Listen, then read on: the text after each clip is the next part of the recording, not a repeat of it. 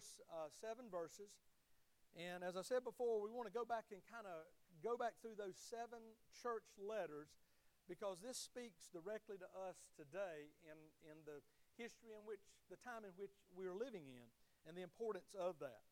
So beginning in verse one of Revelation two, to the angel of the church of Ephesus write, these things says he who holds the seven stars in his right hand, who walks in the midst of the seven golden lampstands. I know your works, your labor, your patience, and that you cannot bear those who are evil. And you have tested those who say they are apostles and are not, and have found them liars. And you have persevered and have patience and have labored for my name's sake and have not become weary.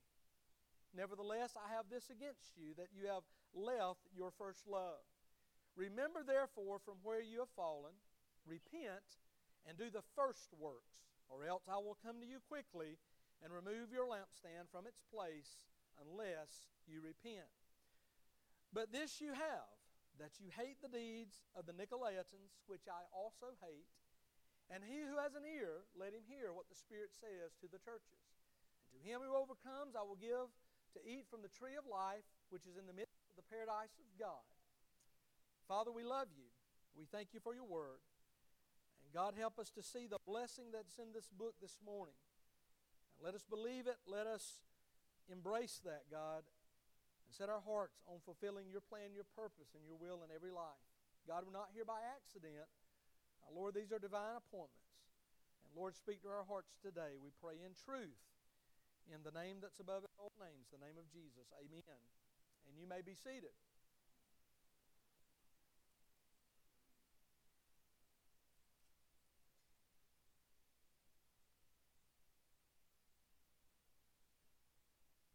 Now, in Revelation, we're told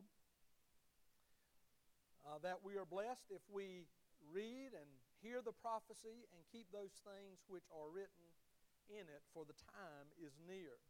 Revelation one, verse three. Also, in verse twenty of Revelation one, the Bible says, John writing here says, the mystery, uh, that there is a mystery, and then he explains this, this uh, after he mentions that, he explains what the stars represent, and the, the, the lampstand.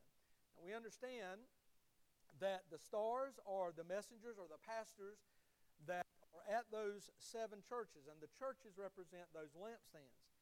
There's also another aspect to that mystery, and that is that now, looking back, as we have all of this history behind us, we can see now that not only are these uh, churches, literal churches, Uh, in this particular area of Asia at the time, but that they mean much more than that. That the letters that went to those churches not only are, are real, and that they were a message to the church of that, but they're also representative of types of churches throughout the church age, and they're also specific to churches, the ages of history that they represent. Now, you, you may not, some people don't, you know, believe that necessarily. Um, I, I do. I think it is clear. And as we go through this, when we look through the prism of history, we, we will see that. Because it, it, it's not coincident that these things that are happening, you see on his, on the timeline of history, that churches were doing these exact same things. And so, you know, again, I will tell you, I believe we are in the Laodicean age. We are in the last age of the church here on this earth, and that at some point God is coming to rapture, to take away His church out of this world. Now, why do I say that? Because Paul tells us about another mystery. Over in First Corinthians chapter fifteen, there in verse fifty-one, Paul says this about a mystery. He says, behold, I tell you a mystery. We shall not all sleep, but we shall be changed. In the moment, or in a moment, in the twinkling of an eye, at the last trumpet, for the trumpet will sound, and the dead will be raised incorruptible, and we shall be changed. Now, at the time that Paul is writing this, they're not exactly sure what that mystery is, other than what it says. But as we have, again, the history as a, as a, as a looking glass uh, to see this, we understand that where the church was primarily Uh, not necessarily focus on a dispensational premillennial idea for about eighteen hundred years, we understand that over the last two hundred plus years, we see this mystery as that snatching away, as the rapture of the church. Because First Corinthians fifteen is not speaking of the second coming of Christ in that He will rule and reign the, the, the world from a literal throne. It doesn't make sense in that context. Nor, if we're in First and Second Thessalonians, it is speaking of an event that will not fit the prophecies laid out in Matthew and other places about the second advent of the Lord Jesus. Now, you may not understand anything about what I just said, and that's okay. It's perfectly fine. You'll find if you spend time with me, there's a lot of things I say that you ain't going to understand. And you're going to be scratching your head thinking, this guy is off his rocker. That's just my spiritual gift to you, okay? So, to God be the glory. We don't have to have it all figured out. I certainly don't have it all figured out, but there are some things that God has said that through history we can look back and we can see and say, you know, that's not coincidence. This is, these things are happening. And so this morning as we look at this letter to Ephesus, this church, the name Ephesus means desirable, and it is rep- representative of a church age known as the apostolic church. Uh, it was a power-filled church. It was a church that had the eyewitnesses of the Lord Jesus Christ, some of them present in that church. So it was a church that was very powerful, and they were on mission for God. And we see this church age ending around the turn of the second century. So as we get through one hundred A D, we see the end of an apostolic church age, and then we'll see the beginning of another church age and how long that lasts. Now I say Uh, thirty A D to roughly one hundred A D because I am of the mindset that with the beginning of the ministry of Jesus Christ, not with the resurrection of the, G, of the, of, uh, the Lord Jesus Christ, I, I believe that at the beginning of His earthly ministry, that constituted in a basic form what the church it was going to be. All right? So, you know, if you believe the church is only started after the resurrection, that's fine. You know, we're three years off and I'm not going to complain about it. Just But I say thirty A D because Jesus had a group of followers, and what they were doing was much different than what uh, the Old Testament believers uh, in Judaism required at that time. So, one church age ended around one hundred A D. And I think you'll see that as we go through this, and certainly through history we, we see this. But I want us to uh, see a couple of other things real quick. The foundation and the tradition of the church at Ephesus. Paul founded this church over in Acts chapter twenty. This was his third missionary journey. And he founded the church of Ephesus, and he spent three years there. Now I want to ask you a question. Just think about, you know, in, in podcasts, book sales, all of this stuff today that we kind of gauge a Uh, the effectiveness of ministries today. Um, can you imagine, for three years, the Apostle Paul preaching in your church? Can you imagine that? I mean, can you imagine the level of training that the folks at Ephesus got? Now, understand, this church was planted in the midst of a culture that was worshiping Uh, false gods, Artemis, Diana. They had a great, magnificent temple built uh, to her, and it was one of the seven known wonders of the world. Silversmiths made trinkets and all manner of things to be used in the worship of this, to the point that when Paul showed up and began to preach the gospel, there were so many people that were turning to the gospel of the Lord Jesus Christ that it was creating a crisis in their economy. It was. They were thinking, nobody's buying my silver, you know, silver, nobody's buying my silver trinkets. I, I mean, you know, so they go uh, and try to get the government to tell Paul to leave. And they're about ready to throw him out of town. And, of course, uh, they, they settle things and he stays. But the point is, the, the Christianity in the city of Ephesus was so dynamic and powerful that it was literally turning that world, the known world at the time, upside down. God give us the strength and the grace and the zeal to be that serious about our relationship with the Lord Jesus Christ. Listen, God hasn't changed. He said, I'm the same yesterday, today, and forever. God is not weak. His arm is not short. God is not slack. God is God. He's always been God, and He always will be. So this church was, as far as its foundation, I mean, the Apostle Paul spent three years teaching there. There the first pastor that we know was there was Timothy. And guess where? Guess who had discipled Timothy? Paul. Not only was Timothy there, but we read in Scripture that Apollos was a great teacher there.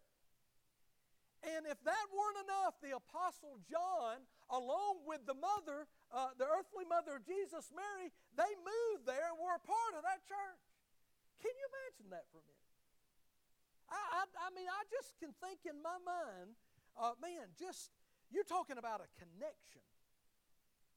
I mean, I go to church with the Apostle John and the mother of Jesus.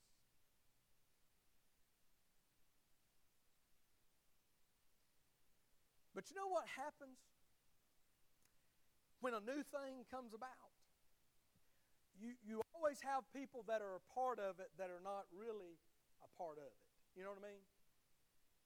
I go I always go back to my, you know, you've heard this before, but I always go back to the Tampa Bay Buccaneers. They stunk forever. They won the Super Bowl early two thousands, and the very next day I saw a guy driving around in a donk with some twenty-sixes on it with some Tampa Bay flags. And I thought, man, you are a hypocrite. You ain't never like no Tampa Bay Buccaneers, man. Come on. We call them bandwagon fans, right? People like to be a part of something that is embraced and is popular. But you're going to see something about Ephesus. What is popular, what is new, won't always be new. And it won't always be popular. And Christianity, I'm, I'm grateful that when the Lord calls us, there's excitement. There's the newness of that faith. But you know what happens? Life gets hard. Life gets hard. We all understand that. Christians are not exempt from bad reports, heart attacks, cancer, wayward kids, job losses, downturns and recessions. No, we're not above that. And sending money to some preacher ain't going to make you above that, no matter what they say. It's easy to be a part of something. And man, you're talking about the foundation and the tradition of this church and all the past victories that they must have have, had, but yet that will not ever ensure that you will always be around. None of that will. I mean, Liberty's been around a long time, one hundred twenty-five years and going. But here's what we need to understand. And this may not be popular, but it's the truth. Christianity, this church being here, is never more than one generation from being extinct. Christianity, in the two thousand years that it's been around since Jesus, basically, two thousand years. Never, ever has it been more than one generation from extinction. If it's not passed on, and if it's not acted on, it will not be around. So Ephesus could have just said, you know, hey, we're we're resting in the fact that, the, that we've got a great foundation, we got good tradition, we've had these past victories, but that did not ensure that they were around. And Jesus uh, praised them for things that they had done. God gave them an assessment, and He said, you know what, there's some things that you've done that are good. They practiced good things, as Christian people should do. He said, your works are good, your labor is good, you're patient, you've persevered, you hate evil, all of those things. You've routed out uh, the, the imposters. He said, you've tried those who have told you that they were apostles, and you have found that they are liars. And He said, and oh, by the way, the, the, the Nicolaitans, you hate their deeds. Now, there, there are two distinct people groups here that He's talking about. There were those that were just outright uh, just liars and apostates and, and threats to the church that completely uh, said things that were, that were totally against the doctrine that they had been taught. And yet they claimed that they were apostles. And He said, you found that they're liars. And he said that they were also the deeds of the Nicolaitans, and you hate them. Now, that, that group of people, they took a different approach. And by the way, plenty of Nicolaitans today. The word's uh, interesting in its formation because it means, Nico, it means to conquer, and Laotin means the brethren, or the people. It means to conquer the people. And there are plenty of Nicolaitans today. As a matter of fact, there's an entire uh, denominational church built on that model, above the laity, over the laity, splitting it into two groups. Folks, listen. The cross is for everybody. The ground at the cross is level. I, I, I am, my calling is what determines that I'm a pastor, not my education and, and, and not my piety or any of these things. We're all brothers and sisters in Christ, uh, high priest unto the Lord, all of us. That doesn't say that we don't have different gifts and that, that I'm not fulfilling uh, this role of being a shepherd in a local church as my calling. That, that God says is needed, respectable, all of those things. But, but not as you don't know anything and I'm privileged to some special knowledge that you can't get. I use the same Bible you got. I have the same Holy Spirit you have. I came to salvation through Jesus Christ just as all of you did. No, no different. And so these folks, they were much more subtle. And they believed in compromise as, as a part of life and that they could still, uh, you know, be a part of the church. They they participated in all the religious festivals of the day that worshiped, uh, you know, Artemis. And, and, and they thought, hey, man, I'm just, I know it's a fake god, so I'm just going to do the things that everybody else is doing, and that's fine. But it caused people to stumble.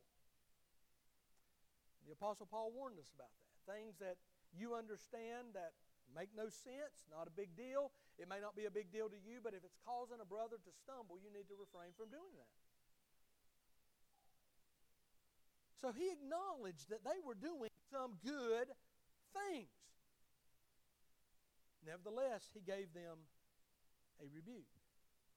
And we see in history a church for around seventy years that was powerful, that was planting churches, that properly teaching and equipping the people of God. But something happened. Jesus says this. He says, I have this against you. You've done a lot of great things. You've done good things. But he said, nevertheless, in verse four, verse four, I have this against you, that you have left your first love. You've left your first love. He rebuked them to return, to understand what it meant to love Christ authentically and to not fulfill the call of God on their life out of duty, but out of love. And there's a huge difference between that. Now, I'm, I'm going to tell you something that you can relate to today, certainly if you're married. You get married, And and you start out, and life is different. And you you look over the faults of your spouse because you're still in that honeymoon phase, uh, and, and, and, and you just, for, it's not a big deal. And you just love each other, and so, you know, whoever is, is lacking in one area, you just, you do what needs to be done, and it's of no consequence. You you you you you love. You love each other. You show that you love each other. But but down the road, ten, fifteen, twenty years, twenty-five years down, it is easy to become simply you're married, you, you go through the motions of fulfilling your roles, but you don't see or look at each other the way you did when you first got married. Partly because you've probably changed a lot and you don't look like you did when you first got married. But it doesn't, it doesn't necessarily take ten years, fifteen years. Sometimes it doesn't take but a few years. But here's what happens. You, you begin to see faults in your spouse, and, and you focus on those faults in your spouse, and it bothers you. and, and, and for whatever reason it builds and you can't get past it. There is no church that will grow in faith in the Lord Jesus Christ and reach a world dead in their trespasses and sins that is super hyper-focused on everything that's bad. We're to stand against evil, but we got to love folks that ain't like you and me. We got to reach people with the gospel of the Lord Jesus Christ and understand that we are ministering into a world that does not have a pervading worldview of Christianity on it any longer. And yet, it's not out of duty, it's out of the realization there is a hell to shun and a heaven to gain. And we do it out of love and out of compassion. And here's what happens. When we always focus on the flaws of our husband or our wife, what's going to happen is it is going to deteriorate our marriage to the point that it festers. And before long, we don't talk, we don't share, we don't love each other like we should, we don't look beyond faults or petty differences, and everything becomes a problem. I had a, a younger couple that one time came to me and wanted to work through some issues, or at least they, you know, they said that they did.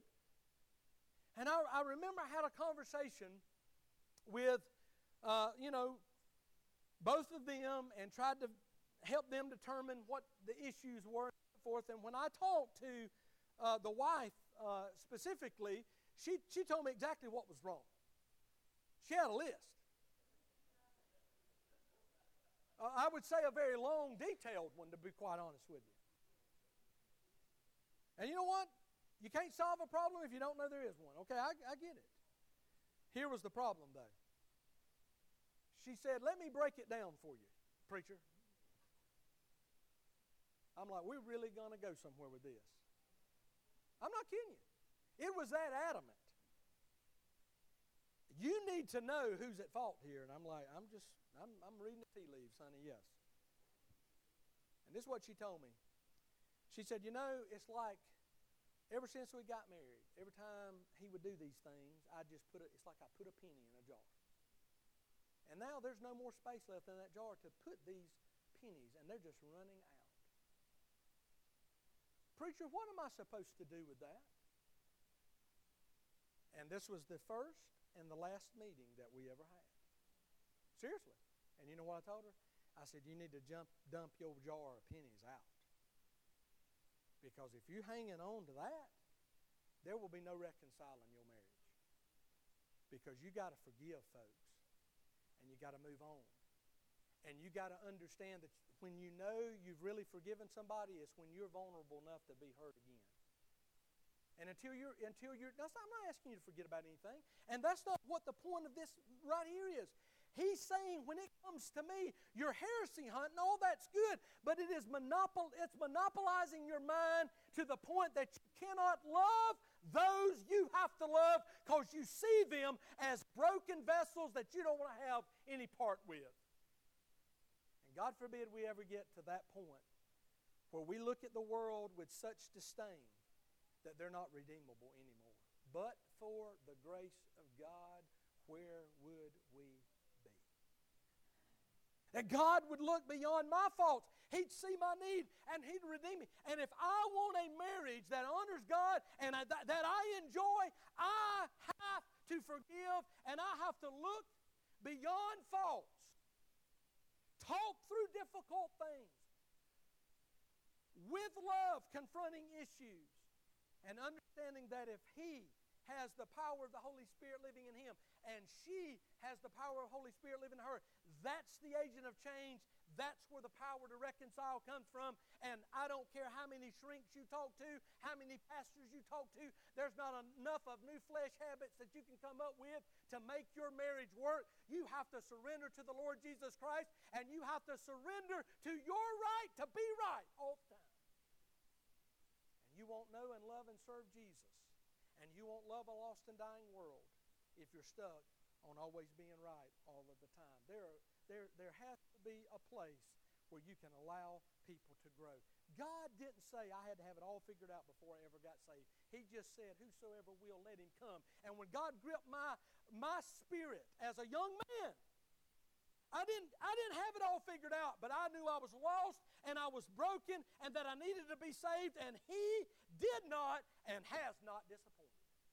And He won't. He said, you need to return to your first love. See, this was, this was rampant. See, John, he writes to us much later in the history of that first church. Uh, most of the New Testament was, was written within thirty years after the death of Jesus. Mo- most of every book in the New Testament, with the exception of a few, was written within the first thirty years after the Lord Jesus came out of that grave. Much of the New Testament that we have, those letters were being circulated among the churches during the lifetime of those people who observed it. That's why we know our Bible's not a fraud. You can't fake something that everybody knows you're faking. You know? You just, I mean, you can't. But John writes to us at the at the at the waning part of that first century. Revelation written in, in within the last ten years of that of that final part of the first century. His earlier writings in first, second, and third John written, you know, just a few years earlier than that. So John is, is giving us an assessment of what's going on at the end of the first century. And these, it's interesting, some things that he writes. A church growing cold. See, in first John chapter two, verse fifteen, he says, love not the world or the things in it. Now, why is he having to tell people not to love the world or the things that are in it? Because they're loving the world and the things that are in it. It's not hard, right? This was already beginning to happen. Latter, the latter few decades of that first century. first John two, eighteen and nineteen, he says that antichrists are already among you. They've left the church. second John, he says this, that you, you should prove your love through obedience or you're on the verge of losing your reward. In his third letter to the church, third John, he says this, that Diotrephes has made himself preeminent in his life. And we know only one deserves that place, and that's Jesus. Jude there in verse twenty-one says, keep yourselves in the love of God. second Timothy four ten, Paul wrote that Demas had forsaken him, having loved this present world. What is this? This, this is an indictment on what was taking place in the latter ministries of these apostles. What was happening? Closing the end of that first church age, the apostolic age. And then you'll see when we get to Smyrna how this is the beginning of another church age that has a beginning and it has an end. God's not left us without a roadmap, okay? And I'm not trying to uh, to predict when the Lord is going to return and the rapture of the church, but I'll tell you, I'll, I'll tell you, it's going to be between these two points right here. It's going to be between the ending of the Laodicean age and the beginning of the tribulation. It cannot be at any other time. And I think if we are just going to be honest and just take a good look at what the Scriptures say and look through the prism of history, we're going to realize that we are living in the Laodicean age and there's not another church letter. It's the last one. And all of our reservations about how would you dupe the world into taking a mark, hello? Go back to January of two thousand twenty and just look at the headlines where we are today. It's not impossible. With the right tools that we have, it's easy to do what needs to be done when that moment happens. You know, today is the beginning of, of uh, Rosh Hashanah. Three final uh feast for the Lord to fulfill in His returning. If, if you don't believe Tabernacles was fulfilled in His birth, either way, the final ones will be fulfilled in His return. Another name for Rosh Hashanah is the Feast of Trumpets. we will not all sleep. We will be changed. In a moment, in the twinkling of an eye, at the last trumpet. I don't know. That could mean that the that there's going to be a time when this moment will come, and it will be the last time that we experience it ever as a church. Maybe not, but it makes sense to me. And I, I, ain't, I ain't all that smart, but it makes sense to me. Looks pretty obvious.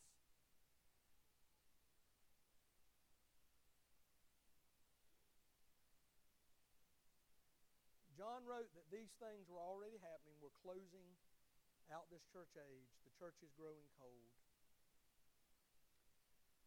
Why is this important? Because what is a church? Ecclesia, the Greek word for it. It means separation. Do you realize that? That when you unite with a church, you're saying, I'm uniting with the Lord's people, and I will live separate from the world. That's what you're saying. As a matter of fact, there is no other culture, but perhaps our culture today in the West, that somehow believes almost two thousand years of church history is wrong. I'm not of that mindset. I'm not perfect. I make mistakes. I fall short. I've got the grace of God. He loved me. He forgave me for every sin I ever did and every sin that I'll ever do. It's all under the blood, just like yours. But I am grateful for that, and I realize, as he says right here, repent or I will remove your lampstand and I will take away your reward. He says repent or there will be no lampstand. There will be no church. And there will be no reward. Well, go to Ephesus today. You won't find a church in Ephesus.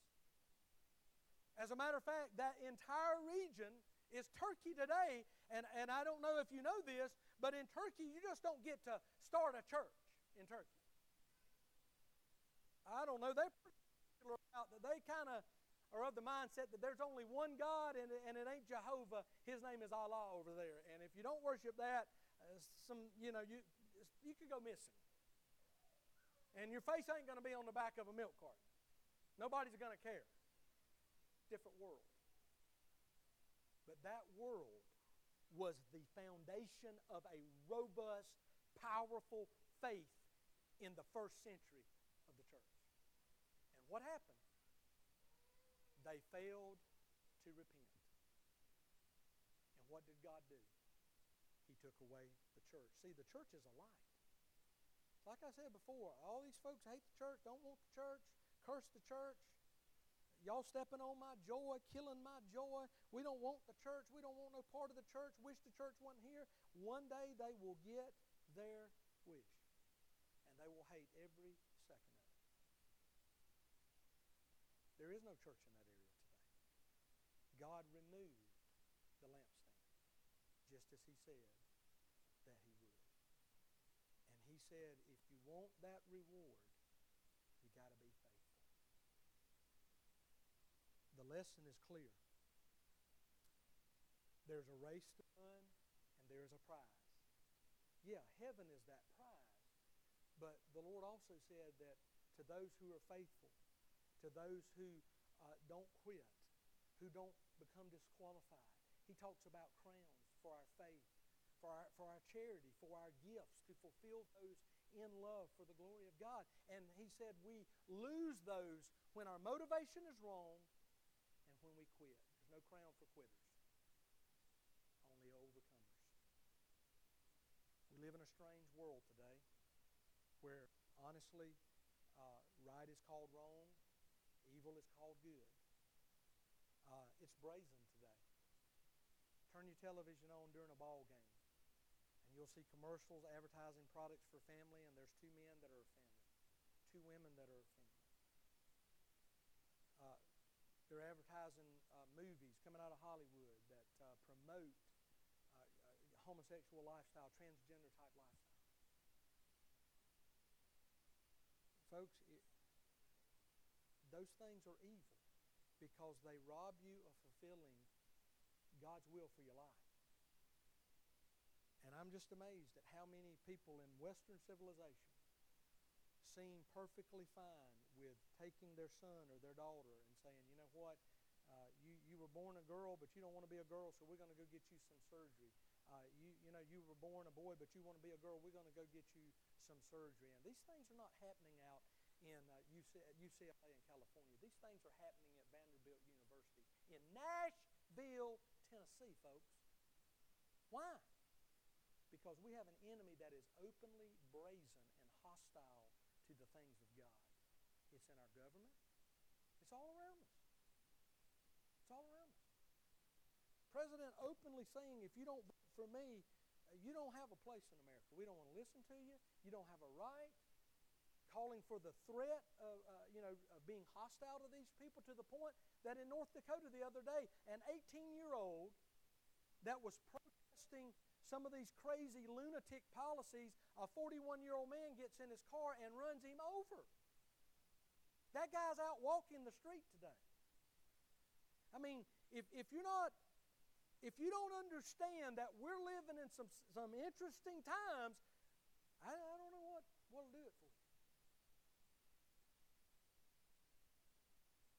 We need to be faithful, because I'm convinced from this day forward it's going to get harder, harder, and harder. And we're going to have to find conviction, draw some uh, lines in the sand, so to speak, and say we will not, we will not, we will not retreat from God's Word for a standard of truth that's grounded in the Word of God. This first church compromised, and they're no longer there. Let us not make that mistake. I can't, I can't change what other folks are doing. But as, as the Holy Spirit is in me, is in you, we have the ability to exhibit self-control and to choose this day who will serve. May, may God give us the strength to stand. Because I, I want my reward. I want to be faithful. And I pray that you do too. God closes it up. He says that that desirable church that was on fire for me, that, that, that was the beginning, the catalyst for the first century church, and, and would go and begin to in, infect and change the world, that church would not be exempt from the attacks and the onslaught of the devil. And you and I are not either. Let us honestly assess our lives today. Take heed lest we too fall. Let's pray this morning. Father, we love you. We need you. God, we confess today that the enemy is defeated, Lord. You overcome death, and we shall as well. But Lord, let's not forget that as we look back, we can see the reality that we have a real enemy and an adversary that wants to destroy our lives, our family. God, help us to live bold, victorious, faithful lives for you. And thank you, Lord, that even in the midst of these ages, no matter which one, it was always the same call. Repent, be faithful, return to me. I love you. I'll never leave you. That same powerful Holy Spirit is speaking to every heart here today. Repent, come to me. I will cast you out. I'll forgive you. I'll make you my own. I'll show you the way. God, help us to come with bold faith today. I pray in Jesus' name. Amen. Let's stand, church. Jonathan? As we sing hymn three twenty-one, that the Savior is waiting, if you've never been saved this morning, I want to encourage you to step out in faith and come. Whatever God's leading you to do, be obedient to it. For His glory we pray. Amen.